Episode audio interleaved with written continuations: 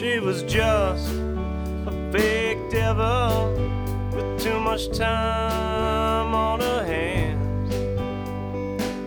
I knew there was something deeper, there was something I had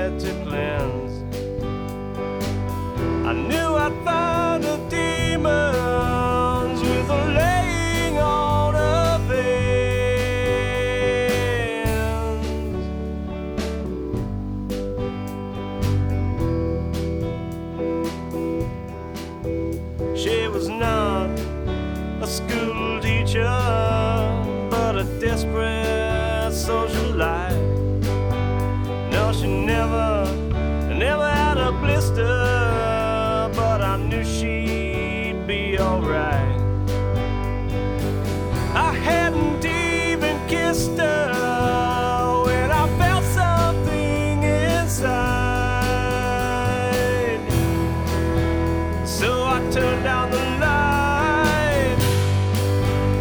I played some music on the radio. It was getting late. I asked her not to go.